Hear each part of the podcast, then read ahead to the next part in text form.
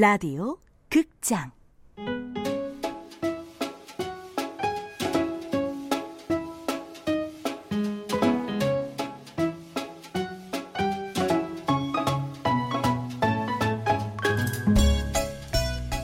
오지의 의류 수거함.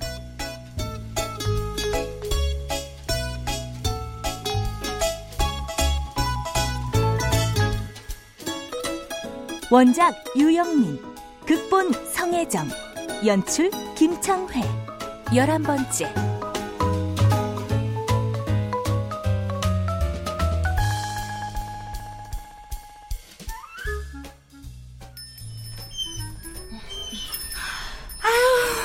왔구나. 네. 식당 문이 열리며 안으로 들어온 사람은 남매로 보이는 아이들이었다. 둘은 손을 꼭 붙잡고 있었고 그들을 반기는 마마는 반가운 기색이 역력했다. 누구예요? 에휴, 내 자식들. 네? 도로시는 의아했다. 마녀에게 듣기로는 마마가 가족 없이 혼자 지낸다고 했기 때문이다. 마마는 몸을 일으켜 주방으로 걸어갔다. 얘들아, 잠깐만 기다려. 금방 밥 차려줄게. 네. 아이들은 구석진 테이블 앞에 다소곳이 앉아 있었다. 그런데 이상하게도 그 표정과 행동이 어색해 보였다. 저 그만 가볼게요. 왜? 애들이랑 같이 밥 먹고 가. 아니에요. 다음에 같이 먹죠 뭐. 도로시가 식당 건물을 빠져나오자 또 다른 아이들이 저쪽에서 식당 쪽으로 걸어오고 있었다. 이번엔 아까 본 아이들보다 두어 살 많아 보였다. 설마 쟤들도 마마의 자식들? 도대체 마마는 자식이 몇인 거야?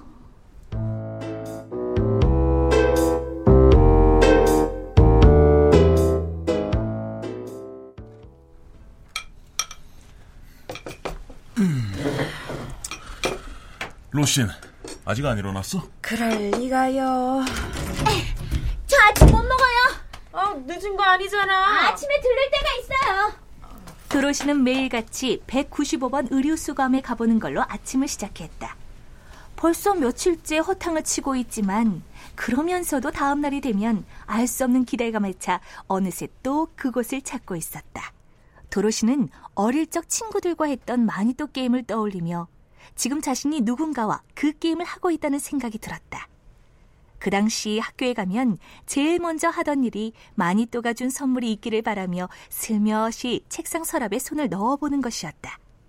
지금도 도로시는 195번 의류 수거함 앞에 서면 그때처럼 마음이 설레고 긴장됐다.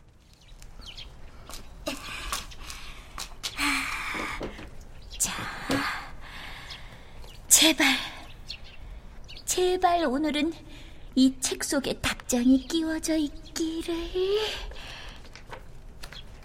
도로시는 책을 집어들고 천천히 책갈피를 훑어보았다. 아, 도로시는 자신이 꽂아둔 편지가 그 자리에 그대로 끼워져 있는 것을 발견하고는 한숨을 내쉬며 돌아섰다.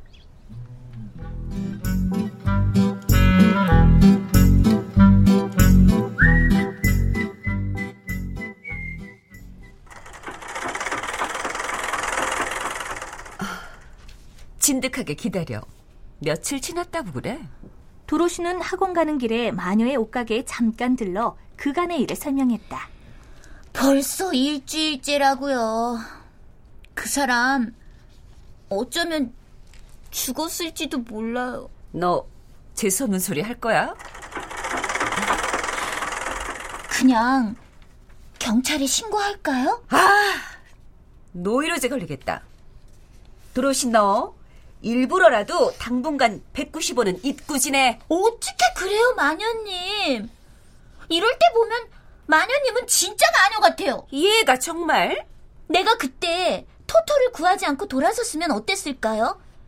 나중에 동물 사체가 된 쓰레기 봉투가 의류 수거함에서 나왔다는 사실을 뒤늦게 내가 듣게 됐을 때 실은 누군가 처음부터 사체를 버린 게 아니라 살아있는 강아지를 버렸다는 사실을 세상에서 나만 알고 있었다는 거. 그것 때문에 아마 난 평생을 자책하며 살아갔겠죠. 도로시. 아무도 나만큼 괴롭지 않을 거예요.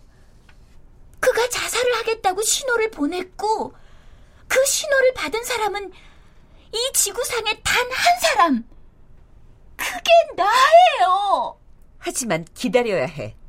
방법은 그것뿐이야.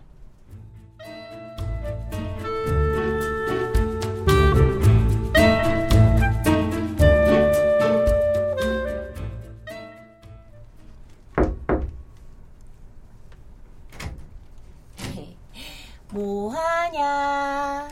언니는 도로시의 방문을 빼꼼히 열고 서서는 물었다. 바빠. 너 요즘 무슨 고민 있어? 아니. 왜? 영 힘이 없어 보여서. 그리고 의류수 감 털이는 그만둔 거야? 치, 너는 내 옷이나 좀 건지고 그만둘 것이지. 그놈의 의류 수거함 계속 털다가는 내가 먼저 죽게 생겼는데 뭐. 뭐? 도로시는 요즘 들어 의류 수감을 터는 일에 신경을 쓰지 못한 게 사실이었다. 아니야, 아니야, 아무것도. 말해봐. 뭔데 그래? 언니는 심심해 죽겠는데 잘 됐다는 얼굴로 다가와 도로시의 침대에 벌렁 누웠다. 도로시는 잠시 망설이다가 생각난 듯 입을 열었다. 어떤 사람이 있었어. 남자? 남자든 여자든 상관은 없고. 에이, 난 상관 있거든. 아이, 참. 좋아. 어떤 남자가 있었어. 음, 잘생겼어? 잘생겼어. 근데 빨리 말해봐. 그 남자가 자살을 하려고 해. 어, 왜? 그건 모르고. 어쨌든 그 남자가 자살을 하려고 한다는 사실을 언니 혼자서만 아는 거야. 헐, 어쩌다가? 그냥 그렇게 됐어. 그럼 언니는 이럴 때 어떻게 할 거야? 이런 거지? 치, 야, 너 또 무슨 심리 테스트 같은 거 보고 이러는 거냐? 보기가 뭔데? 불러봐. 보기? 정답에 보기가 있을 거 아니야. 1번. 그냥 모른 척 한다. 2번. 걔네 엄마한테 일러준다. 어, 3번. 죽으라고 제사를 지낸다. 뭐, 그런 거 아니야? 그럼 언니는 그 중에 뭔데? 글쎄. 못생겼으면 그냥 1번인데, 뭐, 잘생겼다니까. 걔네 엄마가 알아서 하라고 난 2번. 난 그런 일 휘말리는 거 딱 질색이거든. 도로시는 저것도 언니라고 내가 미쳤지 라고 써있는 얼굴로 언니를 쳐다봤다. 넌? 넌 몇 번인데? 나? 난 4번. 4번? 4번이 뭔데? 그와 함께 살아간다.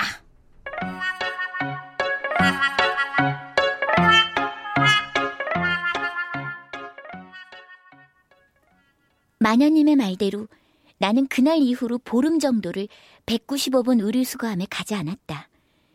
마치 금단 현상처럼 아침마다 195번 의류수거함에 있는 M동으로 발길이 향하는 것을 몇 번이고 참아야 했다. 그래. 오늘은 가보자. 마녀님이 계셨어도 이번엔 그러라고 했을 거야. 도로시는 학교가 끝나고 바로 195번 의류수거함으로 달려갔다. 15일이란 시간이 흘렀지만 195번 의류수거함 위에 놓인 맥베스는 처음과는 색이 조금 바랬을 뿐 그 자리에 그대로 놓여 있었다. 도로시는 195번 의류수거함 위에 놓인 책을 집어들었다. 제발, 제발 있어라. 도로시는 아직 책을 펼치지도 않았는데 온몸에 힘이 쭉 빠졌다. 1초 뒤 자신이 실망하고 돌아서는 모습이 벌써 보였기 때문이다. 도로시는 아무 기대도 없이 책을 펼쳐 책장을 후루룩 넘겨보았다. 그런데 없었다. 도로시는 책을 펼친 순간 정확히 73페이지에 넣어놨던 자신의 편지가 없어진 사실을 알아냈다. 그 순간은 설마 했다. 그런데 책장을 더 넘기다가 낯선 편지 하나가 반듯하게 반으로 접혀 있는 걸 발견한 순간 도로시는 너무 기뻐 밤하늘에 소리를 내질렀다. 도로시는 곧 두근거리는 마음으로 연두색 메모지를 펼쳐 읽었다. 정말 의류 수감을 타는 도둑이야? 뭐야? 이게 다야? 도로시는 혹시 뒷장에도 적혀 있지 않나 메모지를 뒤집어 보았지만 편지는 딱 한 줄에서 끝나 있었다. 게다가 대뜸 건네는 반말에 기분이 상하기도 했다. 하지만 잠시 뒤 도로시는 마음을 고쳐먹었다. 어쨌든 반응을 이끌어내는 데는 성공했잖아. 이제부터가 시작이야. 던전 공략은 이제부터라고.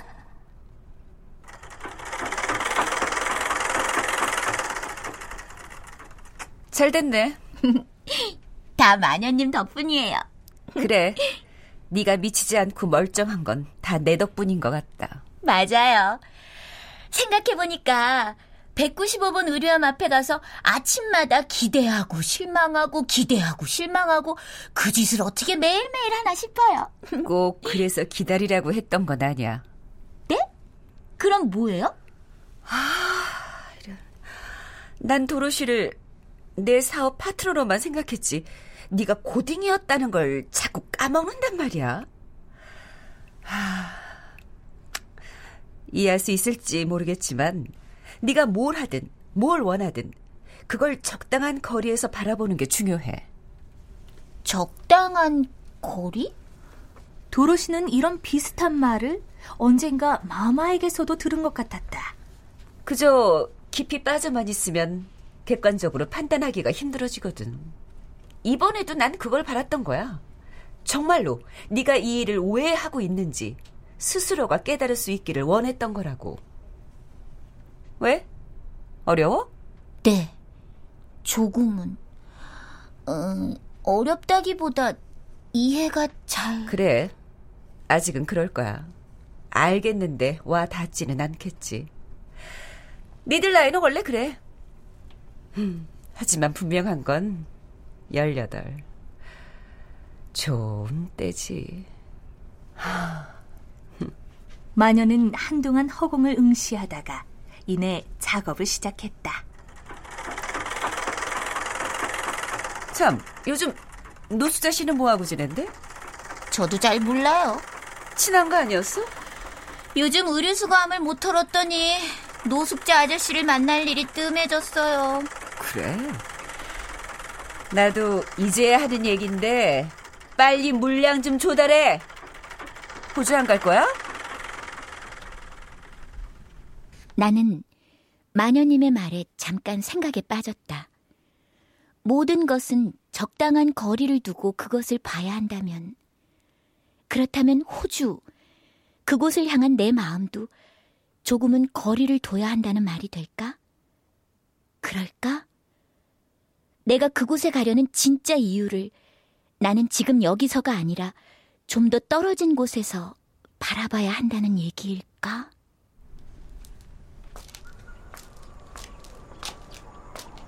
어이, 도로시 아니네? 가수 삼촌! 아, 학교 다녀오는 길이네? 네. 삼촌은 이 시간부터 일하세요? 어? 어, 아, 아, 그건 아니고. 내는 실은 숲에 다녀오는 길이야. 숲에요? 왜요? 마마한테 무슨 일이라도 있어요? 아이, 그건 아니고. 식당에 전구를 갈아야 한대서 내 다녀오는 길이라. 네. 하긴 마마가 전등 가려고 식탁 위에 올라서면 식탁이 반으로 쫙 갈라지겠네요. 이야, 기러고 보니 도로시 얼굴이 밝아졌구나, 야. 기름 혹시? 맞구나, 야. 네. 오늘 답장 확인했어요. 그래서 집에 가는 대로 또 편지 쓰려고요. 어, 그래. 근데 그 친구의 답장이 뭐이라고 썼네? 너 진짜 의류수거함 털이 맞아? 이렇게요. 하! 그게 전부 다네?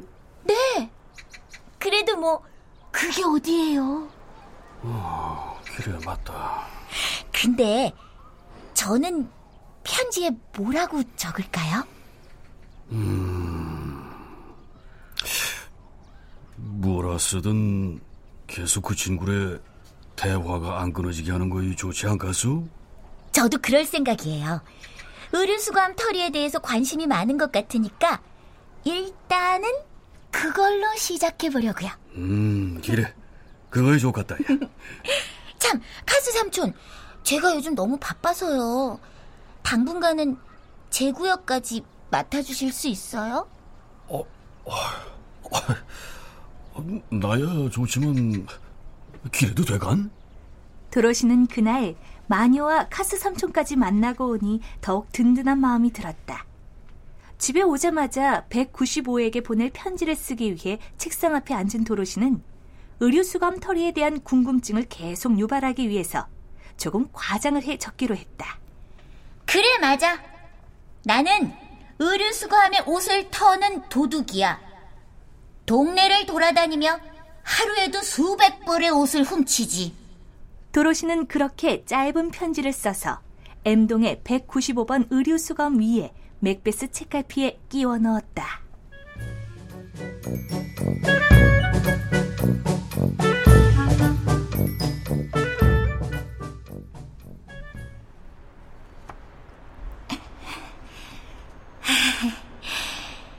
설마 어젯밤에 적은 편지를 벌써 읽어봤을 리는 없겠지? 다음 날 학교를 마치고 집에 오는 길에 도로시는 M동으로 가 195번 의류수검 앞에 한동안 서 있었다. 또 있네. 도로시는 기대 없이 의류수검 위에 책을 집어 책갈피를 살폈다. 그런데 뜻밖에도 195는 그새 도로시의 편지를 읽고 반응을 보내온 것이다. 의류 수거함의 옷들은 다 어떻게 처리하지? 이번에도 단 한 문장의 질문이었지만 도로시는 실망하지 않았다. 도로시는 서두르지 않고 느긋하게 195와 같이 짧게 답변했고 이들의 질문과 응답은 하루에 하나에서 어떤 때는 반나절 만에 편지가 오고 가기도 했다. 구제 옷가게에 넘겨. 옷가게 주인이 나랑 잘 아는 사이거든. 돈은 얼마나 벌어? 그건 영업 비밀인데 너한테만 말해줄게. 편의점이나 주유소에서 일하는 것보다는 두세 배 더 벌어. 의류 수거함을 타는 구역은 어느 정도나 되지? 스무 동 정도? 의류 수거함에서 옷이 많이 나와? 의류 수거함마다 달라. 계절별로도 다르고. 너는 여자야, 남자야? 여자. 아마 나이도 너하고 비슷할걸? 나한테 접근한 이유가 뭐지? 일단은 너한테 호기심이 있어서. 편지가 오고 가면서 어느새 투박하고 커다란 철제 상자는 도로시와 195 둘만의 비밀 우체통이 되어 있었다. 도로시는 둘 사이가 조금은 친밀해졌다고 느껴지자 이제 화제를 195에게로 돌려야겠다고 생각했다. 자, 이제 슬슬 작전을 시작해 볼까?